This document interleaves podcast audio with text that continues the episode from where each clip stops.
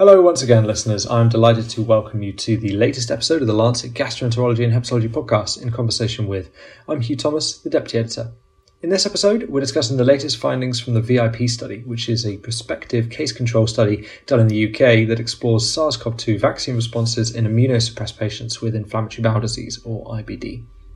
The first report from the VIP study, which gave data on anti spike antibody responses to a second dose of vaccine, was published in the Lancet Gastroenterology and Hepatology in February 2022.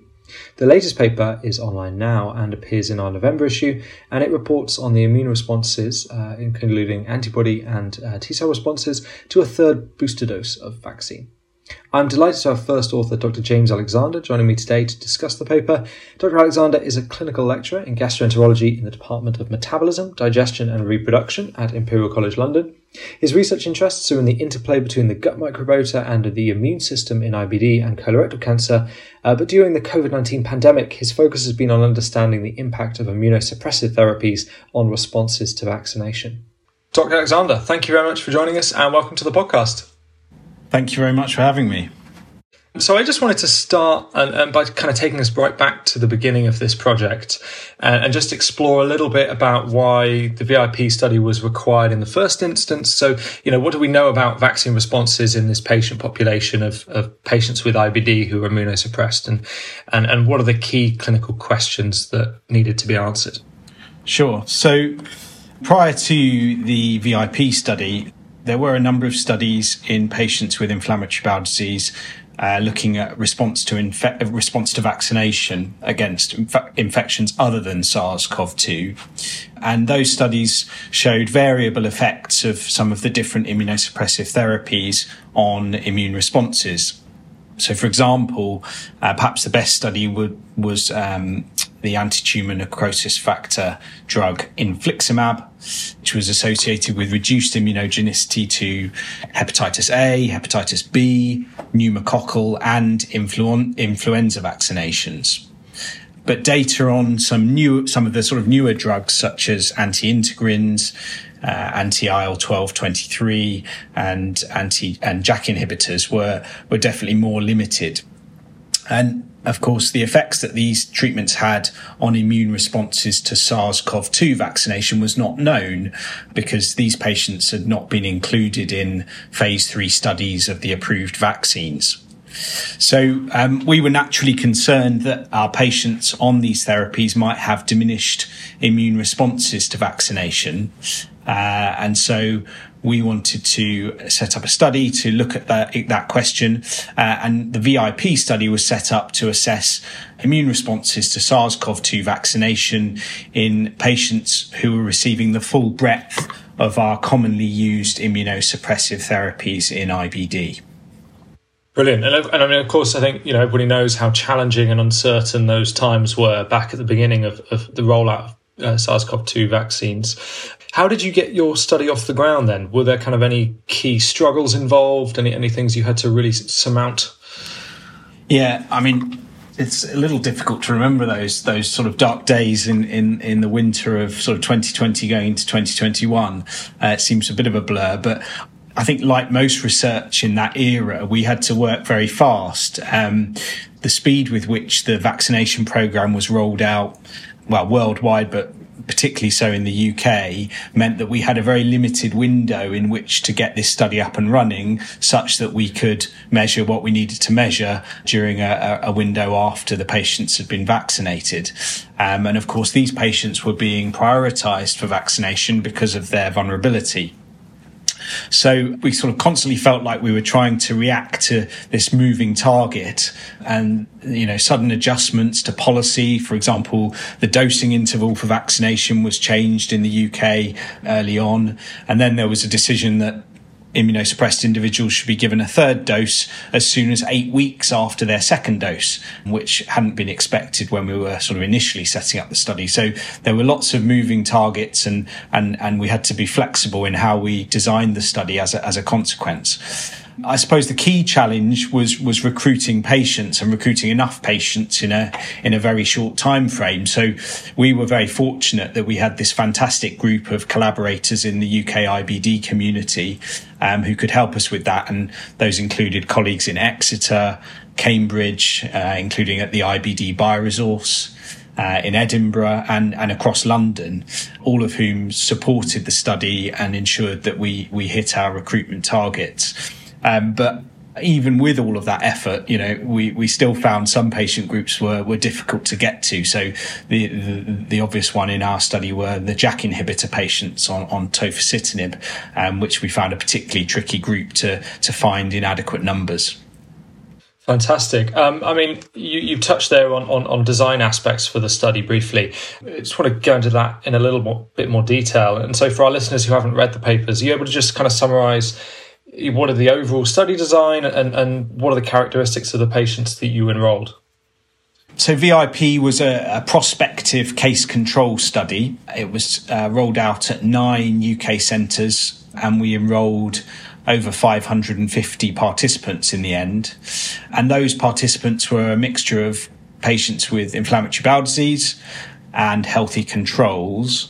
The patients with inflammatory bowel disease were recruited in six groups, which covered the six sort of treatment regimens that we use. Uh, and they needed to be uh, established on those treatments for at least 12 weeks prior to inclusion in the study. The treatments were thiopurines as monotherapy, uh, infliximab, the anti-TNF, uh, combination of thiopurine and infliximab, and then ustekinumab vedolizumab, and tofacitinib. So six, six IBD groups, and then our healthy control group, which uh, consisted of people who did not have IBD and were not on any immunosuppressive treatments for any other reason. Um, and it was a, a, a, fairly simple study design. We we collected blood samples from these people after their second dose and their ultimately their third vaccine dose to measure their vaccine induced antibody and T cell responses against SARS CoV 2 spike protein. And our primary endpoint was the concentration of uh, anti SARS CoV 2 spike protein antibodies in patients on the different treatments as compared to healthy controls. Importantly, we, we needed to adjust for certain confounders which were known to influence response, um, and those included age, the type of vaccine people received, and for those who perhaps listening from outside of the UK, we used both mRNA based vaccines and the uh, Oxford AstraZeneca adenovirus um, platform in the UK. So we had to adjust for, for the impact of the vaccine type. And then finally, prior infection, which became increasingly common as we went through the study. Okay, great. And so then your first paper on the VIP study was published back in February 2022 in our journal, and that was looking at the responses after a second dose of vaccine. Now, your new paper then gives the responses after a third dose of vaccine. Uh, what did you find, and uh, how did that compare then to what, what you'd seen before? Yes. So to start off with the, the good news, I suppose, um, we found that after a third dose, all the groups in our study generated a significant boost in their anti SARS CoV 2 spike antibody concentrations, which was significantly higher than after their second dose. So there was no question that having a third dose made a significant difference um, in terms of antibody levels. However, those levels were significantly reduced in patients who were receiving infliximab, infliximab and thiopurine combination therapy, or tofacitinib. The patients on ustekinumab, thiopurine monotherapy, and vedolizumab did not have a significant reduction in antibody levels. And these results were broadly similar to those that we'd seen after the second dose of vaccine and are also in line with other studies that have been performed in, in Europe, North America, and elsewhere. Uh, the other uh, additional finding in the th- this latest paper is that our tofacitinib recipients also had significantly reduced T cell responses and they were the only group who showed that. Uh, indeed, infliximab recipients who had the most profound reduction in antibody levels had T cell responses that were equivalent to healthy controls. Um, but for this tofacitinib group, we're seeing both a reduction in antibody levels and T cell responses. Although, as I mentioned earlier, this was a group that we found particularly difficult to uh, recruit to, and thus it was a relatively small group of patients, and we should treat these findings with appropriate caution. Right. And, and so how do you see then these findings translating into uh, both clinical care and, and kind of broader recommendations then? Yeah, so I mean, as everyone will know, this this pandemic and the vaccination program has been uh, incredibly fast moving, and so every time that we, we look at a, a, response to a vaccine, there seems to be something new on the horizon already. So the latest, I think the latest message is that our results are supporting the rollout of booster doses in immunosuppressed patients with IBD. And I think the key message is that these, some of these therapies certainly seem to have uh, or seem to diminish immune responses to vaccination. And particularly we're thinking about anti-TNF and JAK inhibitors. This diminishing of response can be mitigated by the use of booster doses. Um, and I noticed very recently you've had a letter published from um, the group in Oxford, which suggests that the uptake of booster doses uh, of SARS-CoV-2 vaccines in, in patients with IBD has been has been diminishing in the UK, which is perhaps not surprising as the as the pandemic has rolled on. But it's very important um, that we keep reminding our patients and, and clinicians that um, booster doses are important in, in the in this vulnerable group. And so, in the context of um, you know, we've got these emerging variants of concern, by far and away the most prevalent now being Omicron. And also now some evidence from other studies like Clarity IBD that show that patients treated with anti-TNF are at higher risk of breakthrough infection after vaccination. Our data support the prioritization of, of future boosting booster doses to, the, to those with diminished responses to vaccination, particularly people on anti-TNF and, and tofacitinib fascinating summary. I think you know. I mean, it, it, hearing this morning about the kind of uh, the growing concern around the impending autumn wave, and that's really a key uh, key timely message to get for these patients to get boosted. Then, perhaps then an obvious question, given you know the the, the kind of emerging variants and the emerging uh, waves. But where does the VIP study go next?